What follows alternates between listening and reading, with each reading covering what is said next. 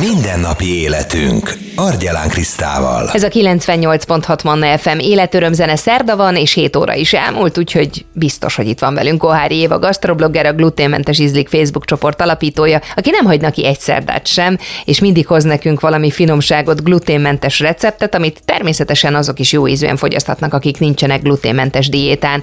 Ugye Éváról annyit kell tudni, hogy Sára lányánál 5 éves korában diagnosztizálták a gluténérzékenységet, és azóta Éva jobb jobbnál jobb recepteket kísérletezett ki, hogy sára, fogára való finomságokat tudjon elkészíteni. Éva, mit hozol most nekünk? Sziasztok! Ma egy gluténmentes ilyen megyes piskóta, vagy ahogy másképp szokták mondani, ugye ez a beledobálós megyes tésztát hoztam nektek. Hát ez mindig egy ilyen örök favorit, ha nem tudom, hogy mit süssek, de valami gyors édesség kéne, hát akkor ezt ugye bármikor elkészíthetjük, és igazából nem csak ilyen piskóta formában, hanem ebből akár nyugodtan kis maffinkákat is süthetünk. Milyen gyümölcsel működik még ez a beledobálós? Ugye nem csak meggyel, tehát nem csak meggyet dobálhatunk bele, hanem tetszés szerint akármilyen másik gyümölcsöt is, vagy ha nincsen éppen szezonális belevaló gyümölcsünk, akkor nyugodtan fogyasztott gyümölcsöket is vehetünk elő a mélyhűtőből. Mi kell hozzá?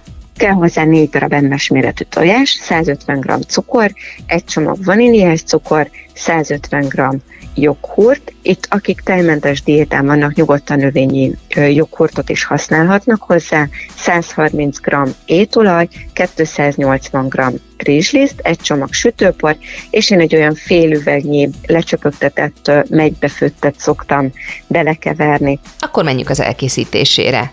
Itt megállnék egy pillanatra, mert biztos, hogy sokan fölkapták arra a fejüket, hogy azt mondtam, hogy 130 g étolaj, és miért nem úgy adtam meg, hogy 1,3 deciliter. Ugye ez más receptnél is szembetűnő dolog, hogy én a folyadékot is mindig gramba adom meg, mert ezek a kis mérőbuharacskák, mérőedények annyira sokat tudnak csalni, hogy sokkal egyszerűbb, ha ráteszem a, az edénykémet a mérlegre, és a folyadékot is ott mérem ki gramba. Ugye igazából itt még egy plusz még egy mérőpuhár mosogatást is megspórolok ezzel. Most akkor már tényleg keverhetjük is össze a hozzávalókat.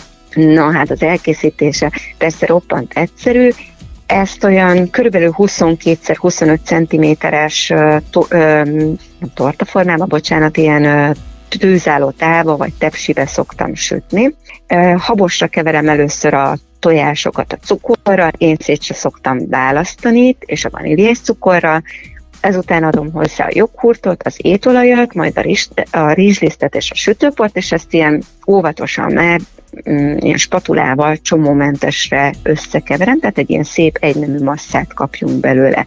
Ezután belesimítom a sütőpapírral bélelt formába, a lecsepegtetett, megybefőttet én meg szoktam egy pici rizslészben forgatni, mert ugye akkor nem süllyed az összes legy rögtön a piskótánknak az aljára. Hogyan kell sütni? Ezután 170 fokra előmelegített sütőben olyan 25-30 perc alatt készre sütjük és el is készül a süteményünk ilyen gyorsan. Nagyon szépen köszönöm, Éva! Én is köszönöm szépen, sziasztok!